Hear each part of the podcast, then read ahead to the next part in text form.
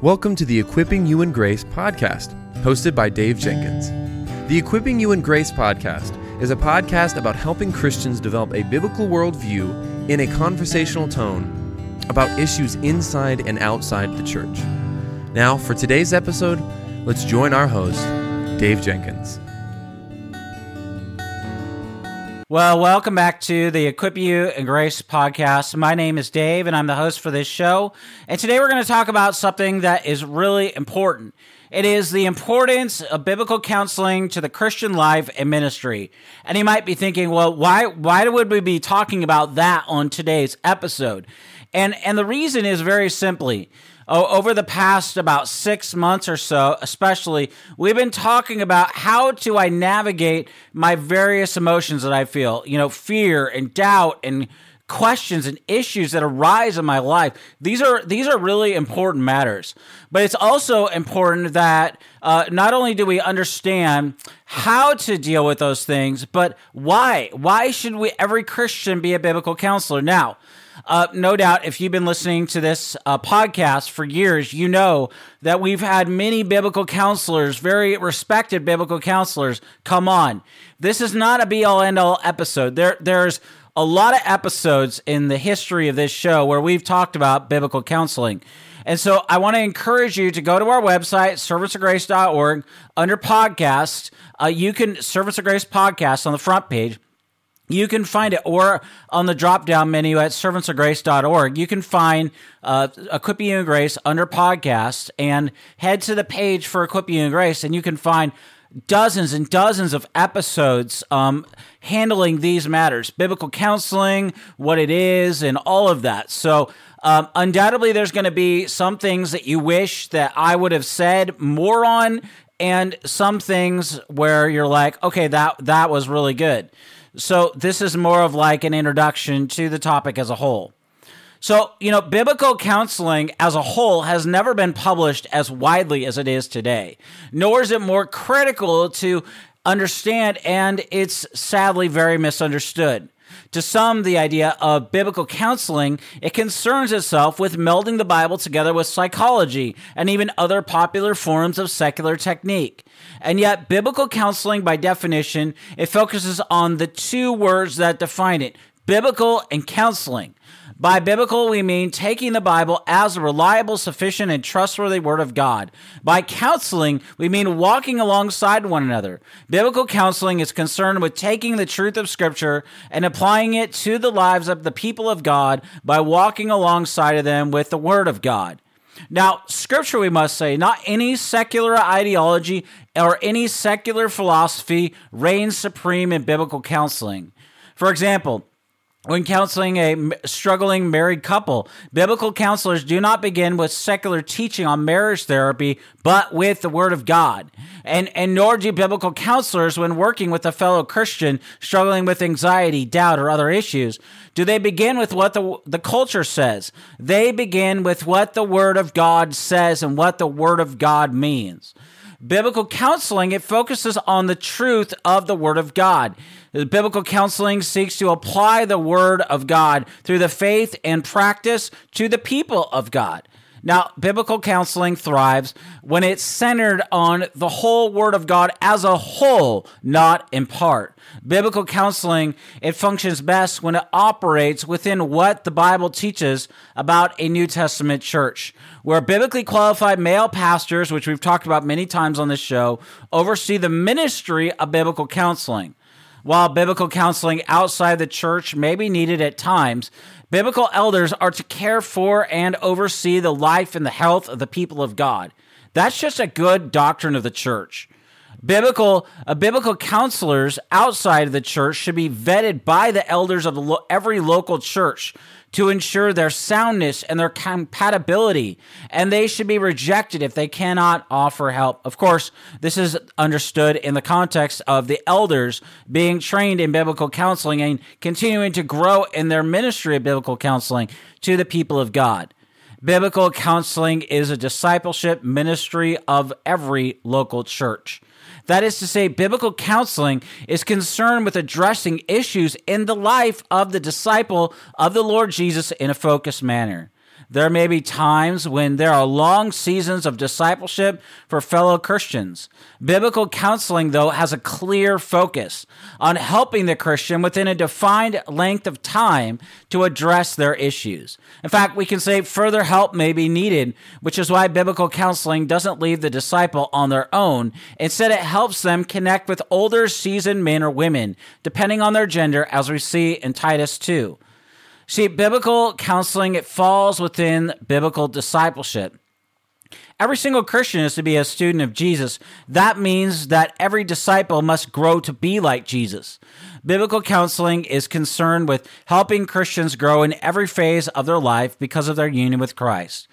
The, the biblical counseling ministry in a local church is not opposed to the pulpit, and rather complements it or is even an extension of it, we must say. We must be clear about this. Preaching is the public ministry of the word, and biblical counseling is the private ministry of the word. A biblical church ensures the balance between the two complements rather than competes with each other. The preaching of the Word of God is central in all aspects of the local church. The preached Word, through the work of the Holy Spirit, tills the soil of the ground. Biblical counseling is concerned with coming alongside the preached Word of God and helping instruct the heart in a focused way. Biblical counseling is the personal discipleship ministry of God's people to others under the oversight of Christ's church, dependent upon the authority and sufficiency of the Word of God through the work of the Holy Spirit. Biblical counseling, it seeks to reorient disordered desires, affections, and even behaviors towards a God designed anthropology, uh, an understanding of our humanity, in, in an effort to restore true worship of God and right fellowship with others.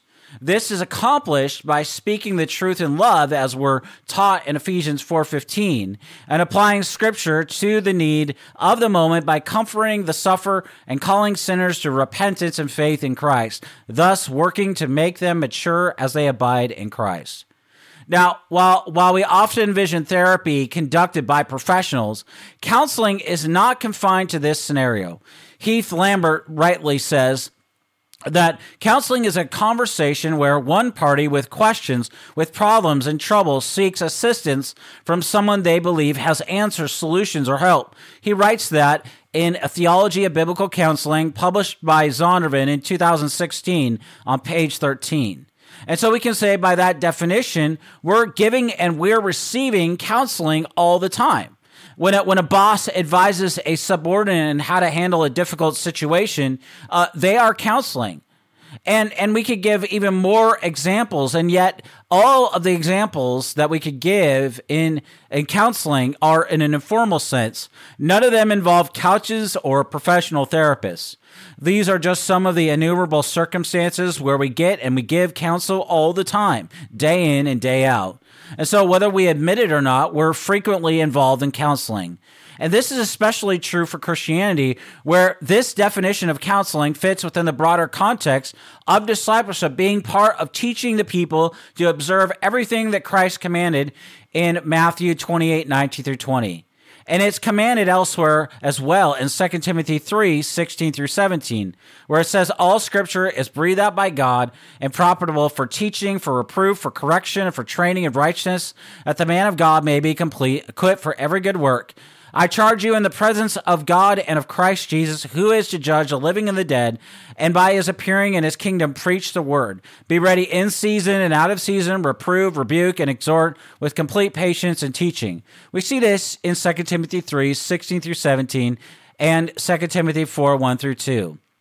Now, in Galatians 6, 1 through 2, it says, Brothers, if anyone is caught in any transgression, you who are spiritual should restore him in a spirit of gentleness. Keep watch on yourselves, lest you too be tempted. Bear one another's burdens, and so fulfill the law of Christ. And so, counseling is necessary to life in general, and the Christian life in particular. And so, we need to know how to counsel. And, and so, for Christians, the supremacy and the authority of the Word of God, it means that we need to learn how to counsel in a way that's biblical. And so you might wonder at this point, what is it that makes counsel biblical? In short, biblical counseling is when the Bible is the primary source used in counseling and the standard by which all secondary sources are subordinated. In biblical counseling, everything revolves around Scripture and the process of lasting change uh, laid out in the Word of God. Dr. T. Dale Johnson, Jr., is the executive director of the Association of Biblical Counselors, and Sam, Dr. Samuel Stephens serves as a director of training for the Association of Biblical Counselors. And they give a more lasting and detailed definition of biblical counseling when they write this in a call to counsel and care, the distinguishing qualities of biblical counseling, a booklet by the Association of Certified Biblical Counselors, published in 2021 on pages 14 through 15. And they write in that booklet Biblical counseling is the personal discipleship ministry of God's people to others under the oversight of God's church, dependent upon the authority and sufficiency of the Word of God through the work of the Holy Spirit.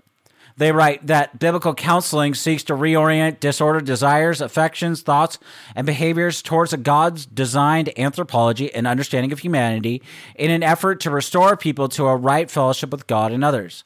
This is accomplished, they write, by speaking the truth in love and applying scripture to the needs of the moment by comforting the suffering and calling sinners to repentance, thus working to make them mature as they abide in Christ. Now let's let's go through this definition. First, biblical counseling is a discipleship ministry. It's as we've talked about, the private ministry of the word, just as preaching is the public ministry of the word. This involves understanding the situation biblically and applying scripture to that situation. Second, biblical counseling is done by Christians for Christians under the authority of biblically qualified uh, elders in the local church. And since it requires submission to the Word of God, it must be conducted by biblical counselors to a Christian counselee in order to be effective. As with all discipleship, biblical counseling must be done under the authority of the elders of the local church. A biblical counselor operates under the authority of the elders of a local church for all formal counseling, and the counselee should be under the authority of the elders of a local church as well. Third, biblical counseling depends on the authority and the sufficiency of the Word of God. That is to say, God's word has ultimate authority over every aspect of our lives, including every situation that any counselee will face. God's word is also sufficient to equip every Christian for every good work, including handling every situation a Christian counselee can encounter. Now, this is one of the major distinctives of biblical counseling. It, it, means that biblical counselors see the teaching of psychology and psychiatry as unnecessary and in many cases unhelpful or even harmful based on a, a humanistic worldview devoid of God and psychology and psychiatry, overemphasizing self, underemphasizing or even deny sin, denies the spiritual side of soul issues, and it relies on human remedies from a human understanding that is severely tainted by sin. Well, instead, biblical counseling, it relies on scripture as the only complete, reliable source of information about the human soul. We're going to come back to this point here in just a few minutes, but for now, it's enough to say that God who created the soul and is the only one who truly understands it, so scripture is the only definitive work on the subject. Fourth, biblical counseling relies on the power of the Holy Spirit to transform the lives of counselees. That is to say, that Scripture teaches that the issues we face are a result of sin, our sin, the sins of others, and the world corrupted because of sin. The only way to bring true and lasting change is for the Holy Spirit to transform our sinful hearts. Now, anything short of this results in only short term and superficial change. This means that the gospel is the first priority of biblical counseling. If the counselee does not understand or even believe the gospel, that needs to be addressed, must be addressed, I should say, before any of the other issues the counselee is facing can be approached biblically. Fifth, Biblical counseling focuses on the desires and the motives that undergird our words and actions, rather than the words and the actions themselves. Words and actions are the fruit of desires and motives, and so true change comes from the inside with transformed motives and desires producing transformed words and action. Sixth, biblical counseling seeks to understand and address the counselee's situation using biblical rather than psychological terminology. This means that helping counselees understand who God is, who they are, and where their situation originate as scripture teaches using biblical language instead of psychological language. Now, whether counselees are familiar with the Diagnostic and Statistic Manual of Mental Health Dis- Disorders or not, they often use psychological terminology because it's so uh, pervasive in our culture's vernacular. And it also carries certain baggage, per- particularly in rooting a counselor's identity in psychological conditions rather than in an identity shaped by the Word of God. Instead, biblical counseling, it describes the counselor's situation in biblical terms. And this means lovingly calling out sins, exhorting counselees to repent of their sins when appropriate. It also means helping them respond biblically to situations where they're sinned against, including forgiving those who sinned against them as God has forgiven them. Seventh, the ultimate goal of biblical counseling is sanctification, in which the counselee becomes more like Christ, not necessarily the removal or the resolution of the situation the counselee is facing. Since God never promised to remove our troubles, but does promise to help us in them, we cannot promise counselees that which God does not promise. This means biblical counselors help counselees to understand and to trust in the sovereignty of God and the goodness of God in their situations so that they can place their hope and trust to God, resting in and striving for God's present work of sanctification and future work of glorification rather than short term memories, remedies to their present problems. Now, I, I said that I was going to come back to talking about psychology, but before I do, I also want to encourage you. I, I encouraged you at the outset to go check out one of the episodes or some of the episodes on biblical counseling. One of those was recently talking with Ernie Baker about the matter that we're going to talk about now psychology and, and what role does it play in the Christian life. It is such a good conversation. I've heard so from so many of you that you were helped by it. I want to encourage you to listen or watch that episode. So, we're going to talk now in this section of the podcast about biblical counseling versus Christian counseling. Now, these distinctives, they differentiate biblical counseling from both psychology and the methods of Christian counseling that are often used in churches and even parachurch organizations. Christian counseling seeks to integrate scripture with psychology under the argument that psychology results from God's common grace.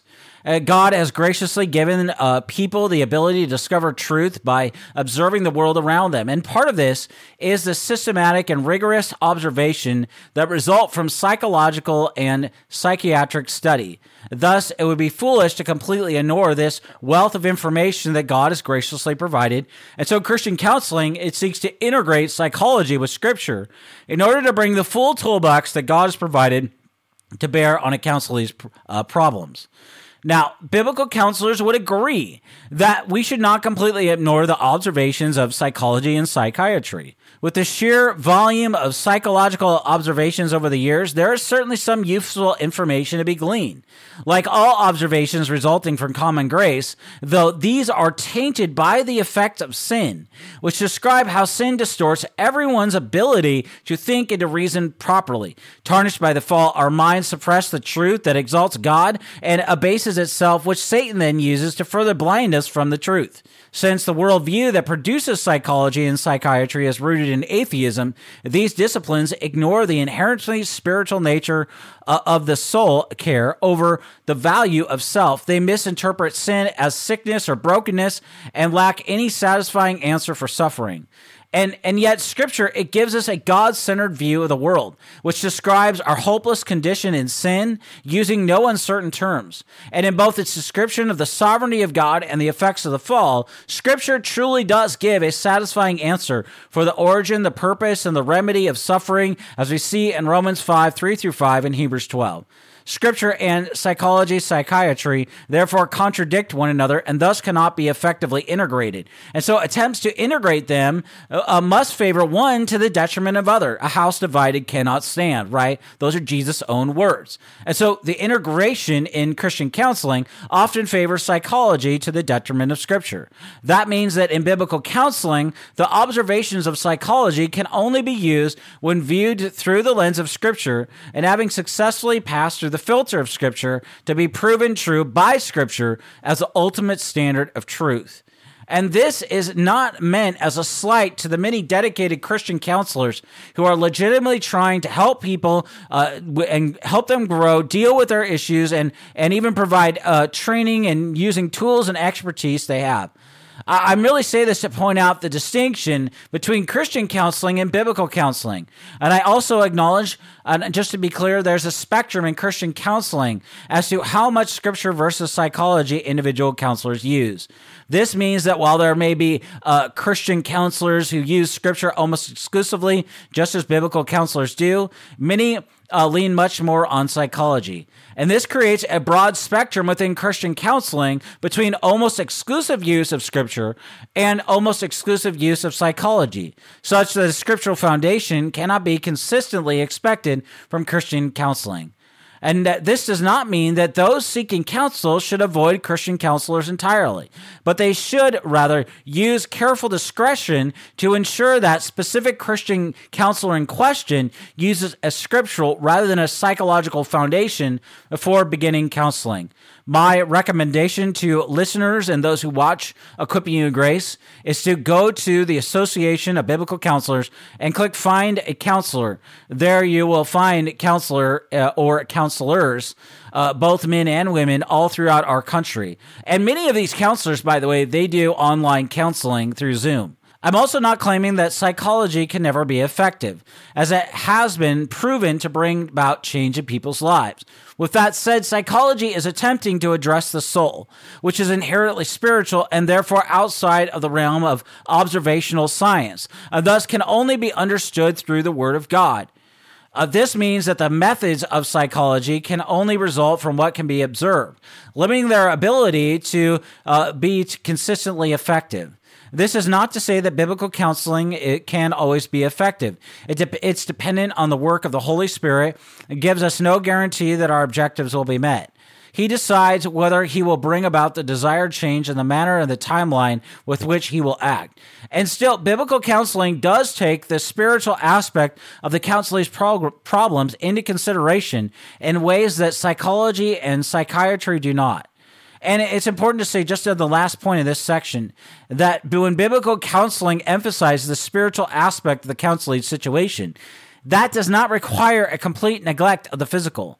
Uh, there can be physical aspects to counseling problems, and biblical counselors encourage the involvement of medical professionals in addressing the physical aspect of their problems. By the way, let me pause here for just a second and say this is what Ernie Baker even said, and he is a leader in the Association of Biblical Counselors. So let's continue. But we still cannot ignore the spiritual aspect of counseling issues and expect to consistently produce deep and lasting change. So you might wonder who can counsel? It's a great question. And since counseling is part of discipleship and all Christians are commanded to make disciples, every Christian should be involved in biblical counseling in an informal sense, whether they use the Bible to help people face various situations. And, and so we are counseling people biblically when we use the scriptures to help somebody understand their situation and what the Lord has to say about it in order to help them obey what the Lord says about their situation. And in the former sense, biblical counselors need to be people who are well versed in the Word of God, who can listen empathetically to the struggles of others, and who are gently uh, be able to gently guide people to a biblical understanding of their situation and obedience to God in addressing it because counsel counselees will be will be sharing things that are very personal and sensitive. Counselors need to be very trustworthy.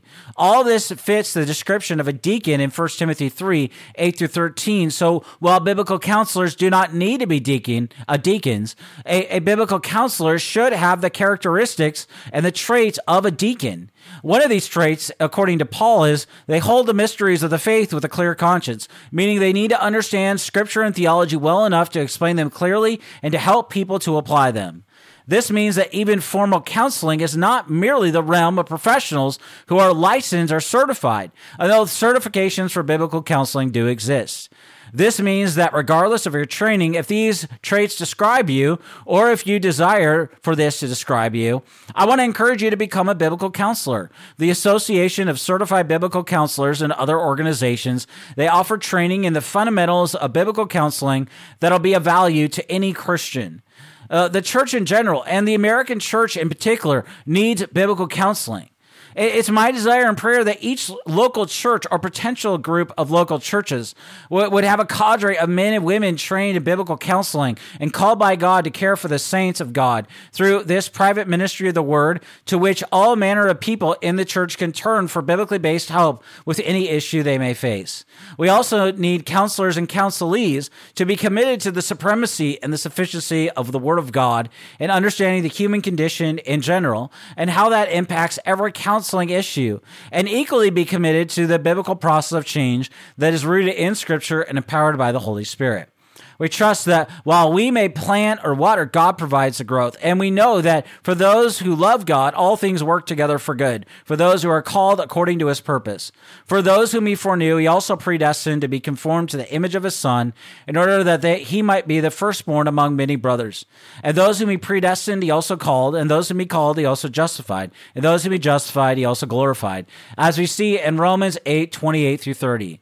1 Thessalonians 5 23 through 24 says, And now may the God of peace himself sanctify you completely, and may your whole spirit and soul and body be kept blameless at the coming of our Lord Jesus Christ. He who calls you is faithful, he surely will do it. And so, how can biblical counselors use scripture according to God's purpose in their ministry to others? And, and while there are many places where God u- describes the uses of his word, like Psalm 19, 7 through 11, and Psalm 119, uh, 2 Timothy 3.16 stands out. It says, All scripture is breathed out by God and is profitable for teaching, for reproof, for correction, and for training in righteousness. This passage says a great deal about the Bible's source. It is from God. To encounter God in His Word is to hear Him speak. God speaks, and what He says is the most important thing for us to know. His Word supplies all that we need to know Him rightly and to live a life that's pleasing to Him through faith in Jesus Christ.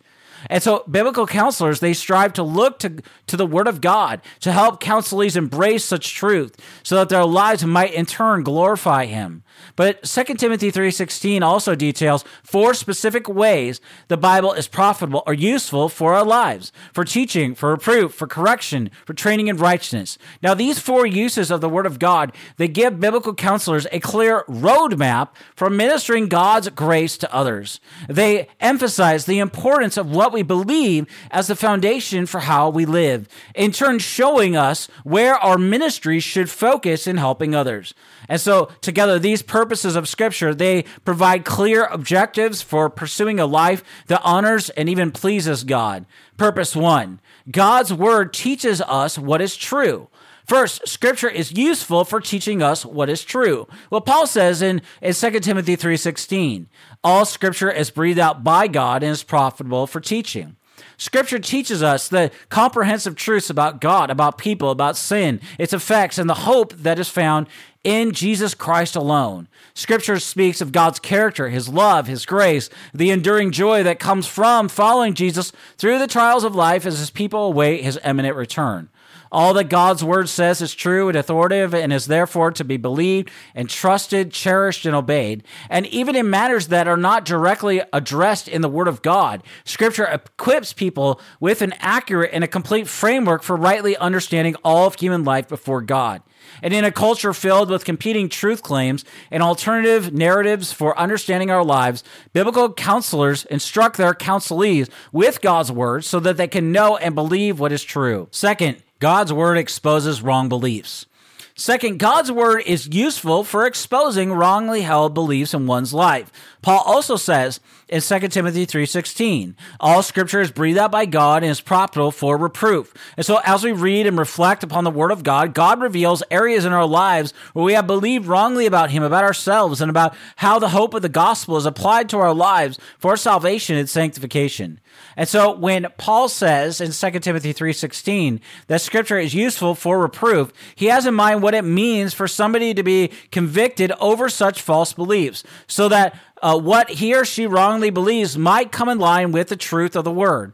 And in response to the snare of wrongly held beliefs in one's life, biblical counselors use the word of God to help their counselees through loving and gentle rebuke so that they might repent and believe, uh, they might repent of believing what is false and embrace what is true about God and his gospel. Purpose three.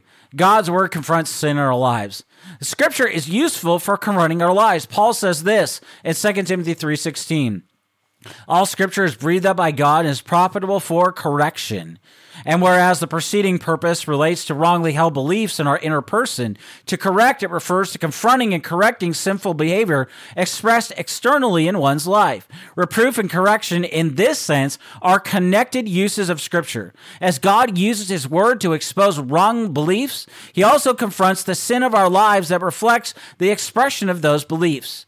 Biblical counselors seek to use scripture in this way as well, not only to help rescue their counselees from wrong belief, but also to demonstrate how our actions reflect the true motivation of our hearts. Purpose four God's word equips us in godly living this purpose here is useful for equipping us for godly living. Paul again in 2 Timothy 3:16 says all scripture is breathed out by God and is profitable for training in righteousness. And so this purpose of scripture it follows each of the other three. God through his word instructs us in what is true, exposes our false beliefs, and confronts us in our sin. But scripture's usefulness continues, referring not only to our growth in the knowledge of God, but to the pursuit of godliness and to a transformed life.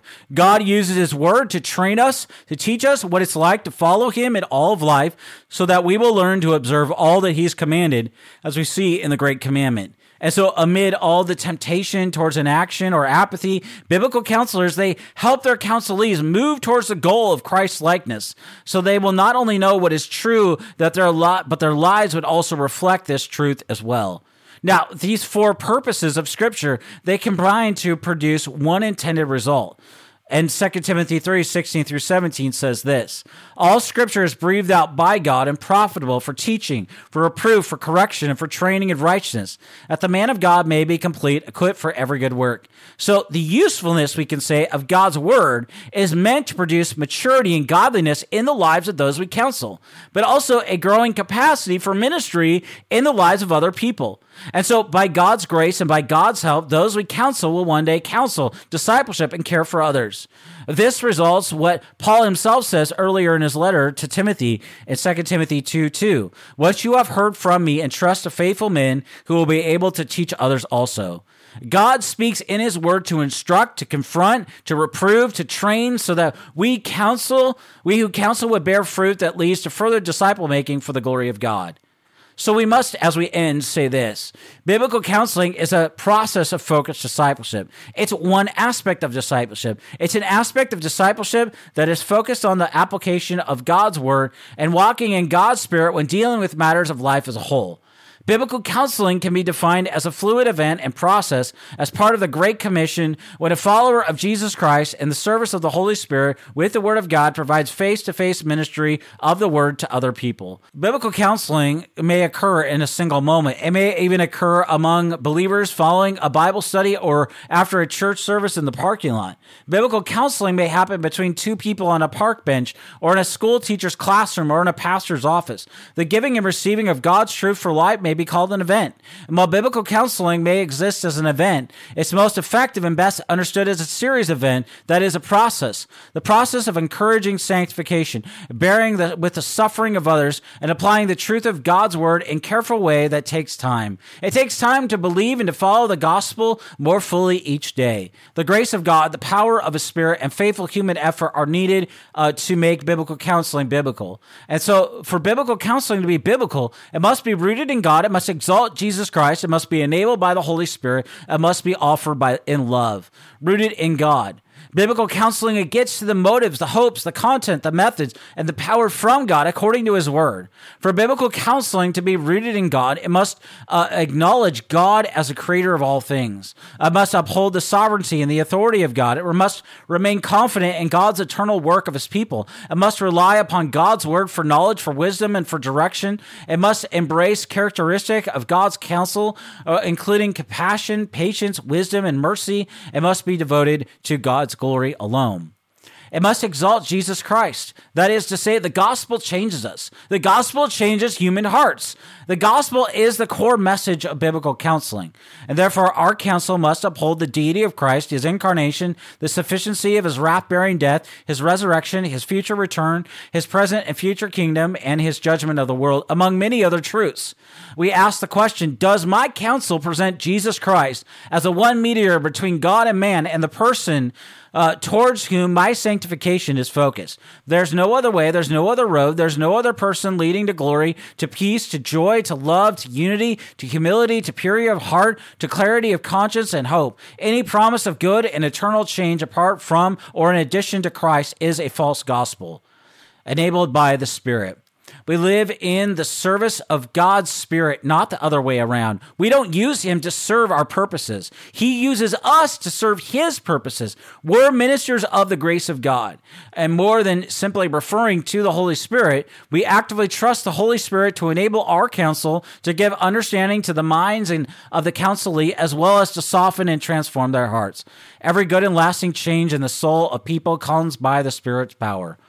It's offered in love the relationship between the counselor and those that that we counsel should be filled with and shaped by love. Shaped by love biblical love it means to be motivated by affection for god and by genuine compassion for others. It means we seek the eternal good of the person or the people that we're counseling.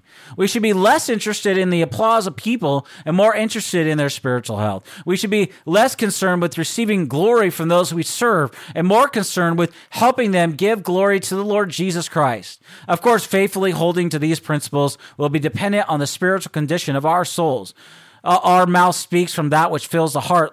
Jesus says in Luke 6 45 that out of the abundance of the heart, the mouth speaks. And so, as biblical counselors, as believers, we seek the Lord for His grace in these areas and that He would help us to know Him and His word humbly and rightly, and that we would learn to counsel according to the word of the Lord described in the 66 books of the Word of God, full of patience and good fruits, that we wouldn't try to fix people in their problems, but love them and serve them, counsel them with wisdom, and help them see and trust our Savior and Lord Jesus Christ. Well, I want to thank you for listening or watching today's episode of Equip You in Grace. Until next Monday and Wednesday, may the Lord richly bless you and keep you.